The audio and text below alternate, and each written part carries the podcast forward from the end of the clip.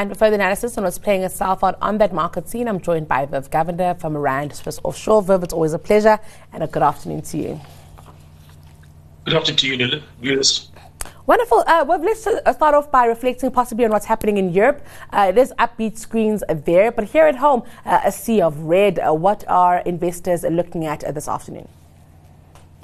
Well, I mean, obviously, we had a very strong day yesterday. I mean, we saw our market up quite nicely. And I think after a day like that, unless there's good news to support more upward movement, we generally do find a bit of a negative day. And look, the fall today is nowhere near as large as the rise yesterday. I mean, look at what resources did yesterday, compare them to today, and you'd see that they've been back really a part of their gain. So I think without any kind of positive news after a positive day, uh, a very positive day rather, you generally tend to see a bit of a pullback, uh, even likely. We're also expecting uh, very important U.S. data points uh, this week. I'm wondering, uh, you know, if this might uh, lead markets uh, to possibly uh, sit back a little until we know exactly what to expect, especially with all these jobs numbers that are, of course, all feeding into the inflation story.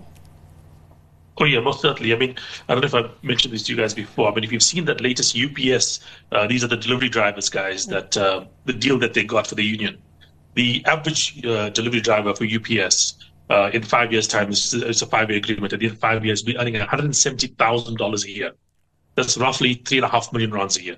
Uh, just over three million rands a year. That's quarter of a million rands a month. This is a delivery driver delivering packages for UPS. Uh, we're seeing the auto workers uh, going on strike soon. Uh, we obviously have seen the uh, you know the screenwriters and the actors going on strike, and that's like a slightly different thing. But strike action is rising, and you don't get to see uh, you know people basically having a three and a half percent unemployment rate uh, where there is no recession uh, and yet wages are not keeping up with inflation. That does not happen in any normal economy. Uh, and I think what we're seeing right now is is that happening.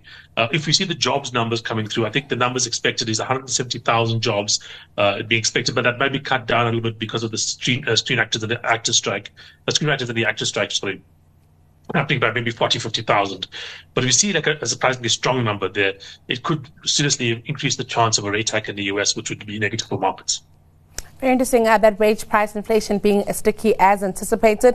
We are also, uh, you know, reading stories, um, of, of China and U.S. Uh, government officials having a conversation. They're speaking about working together. Um, it's, uh, you know, both uh, the premier and uh, from the from China and the U.S. Secretary of Commerce have both reiterated this. I'm wondering how markets might react to this. you know, a more pleasant relationship between U.S. and China. Is it just a conversation that they're having when we know that back at the ranch, it's going going to still be very tense between the two nations? Yeah, look, I mean, it's how businesses react to that as well. So, if you look at what the US has done over the last year or so, the Infrastructure Reduction Act from the Americans turns out to basically be an, uh, you know, an import substitution act. Uh, uh, they want to build locally as opposed to building internationally. They want to create their own chips instead of importing from Taiwan. They want to create their own like factories instead of building stuff in China.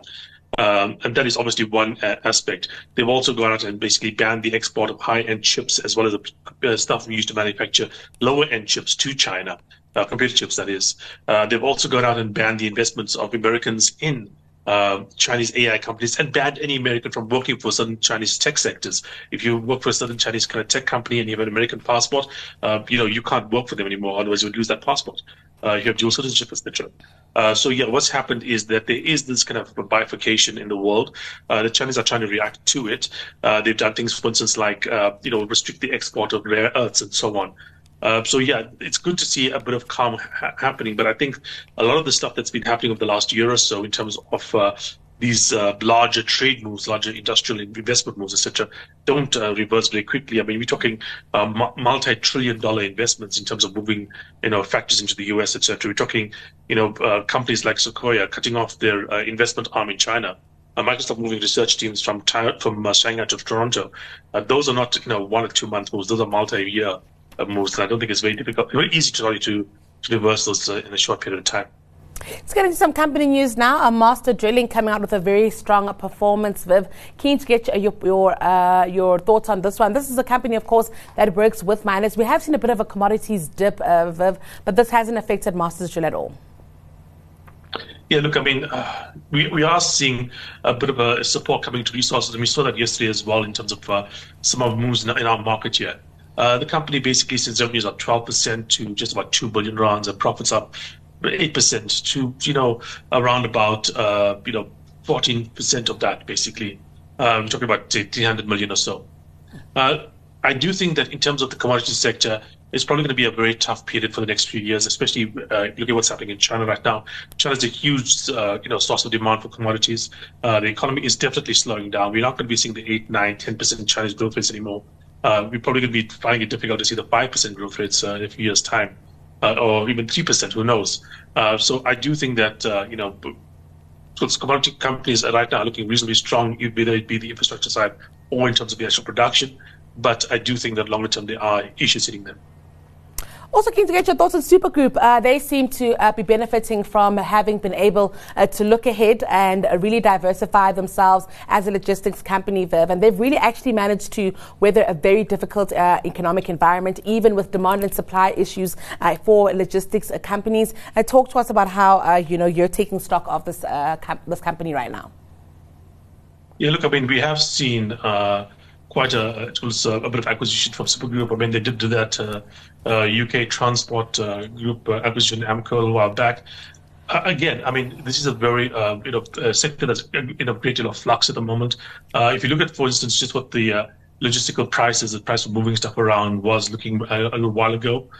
you are you have seen basically a significant pullback from that level. Mm. you know, it, it is difficult. It's, it's a boom and bust kind of uh, you know marketplace. You see you know significant moves up and significant moves down. Uh, obviously, however, the larger you are in this particular sector, the better it is for you. Lots of uh, economies of scale, lots of efficiencies uh, to be done, uh, and of course, you're also dependent on you know GDP as well. So yeah, good results, but I do think that you have to take into account that we are likely to see some price pressures as well as some you know demand pressures coming through as well. Well, we're keen to get your stock pick, but before uh, we do that, uh, let's reflect on some of the counters that have found favour uh, with your industry peers. I've gone with Curro. Um, we've seen how well ADvTECH is doing, Stadio is doing, and I think Curro is about two or three years behind where ADvTECH is. They've they've they've overcapitalized mm. for a number of years, and I think for the first time in a long time, I like them as an opportunity. I think management's pulling back on the capex. The margins are starting to improve enrollments are ticking over and they're passing on price increases. I think you've got a couple of years of upside in this one if management continues along the direction of travel that they're planning to go through now as they use more of their existing capacity and, and rein in the spending. Well, I'm going to pick Accenture. Um, this is an IT consulting firm. I think a lot of people in big corporates will have actually come across it.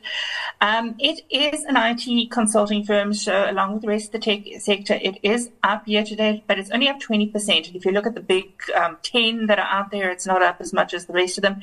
So it is possibly a little bit on the expensive side. It is reporting in a month. Now, there's been a lot of focus on the big IT companies, um, you know, AI and all the benefits that it's going to bring to them. So it, this whole run up is probably a little bit overdone. Mm. In those results, I think one of two things are going to happen. Um, the first thing is that you know they may be negatively affected by in this current environment. You know, companies have cut costs. They, they you know, they, they tend not to take on big consulting projects. But it could also be a positive benefit for them because, you know, companies across the globe are stretched. Um, you know, I think probably the, um, the job layoffs, you know, there's only so many people you can lay off before you actually start to look to, to other places in your business where you can actually make things a little bit meaner and cleaner. Mm-hmm. And it's probably going to be the, to their benefit in the medium long term that you're having a cycle like this at the moment. And cloud and data analytics are not going away. Um, and they're a real defined revenue generating trend as opposed to AI at the moment, which is a little bit mm. uncertain. ASML. I'm excited about the microchip um, sector in general, and therefore I'm buying the company that makes the machine or that sells the machines to the companies who make microchips. Well, Viv, uh, keen to get your insights on some of those counters. We have Curro, Accenture, as well as ASML. Yeah, look, I mean, if you look at, uh, you know, uh, Curro here, I, I, do think an interesting thing around, uh, you know, the school uh, uh, education sector is, you know, people often overlook it is the demographic trends. Uh, fertility rates in Africa are falling significantly. I mean, looking at from uh, 2006 to 2023, or 22 rather, you saw it fall from about 2.6 some change to about 2.3. And in places like Gauteng, for instance, we're already at a point where we are below replacement fertility. That means a lot of kids are being born. And because schooling hits you uh, earlier than, for instance, the workforce and so on, they are the first sector to be seeing those reductions coming through. And I think that's something to be looked at. Mm. regarding the chips, uh, you know, uh, like I mentioned with my uh, talk about, uh, you know, the U.S. Infrastructure Reduction Act, uh, I think there's going to be a demand for the machines that build chips, you know, increasing because more parts of the world are going to try and insource some of these things. India is trying to do it. China is going to try and do it, even though it's banned from importing stuff from ASML because of the uh, the issues around uh, you know the US. But the US is definitely going to be building a lot more fabs in their own place. Taiwan wants to keep its uh, you know uh, its uh, lead in the sector because uh, you know it's one of the protections it has against an invasion from China. So I think demand for the capital equipment, the chip sector, is going to be very high for the next several years. Let's find out what your stock pick for today is, Viv. Uh, it's actually Alphabet. I've been picking on this for a while. It's done reasonably well. Uh, but I think people would like to know that uh, the next few months we're going to see a Gemini release from Alphabet. Uh, Gemini is uh, the Alphabet's uh, new version of its AI program from its DeepMind group. it's said to be, you know, multiple times better than ChatGPT.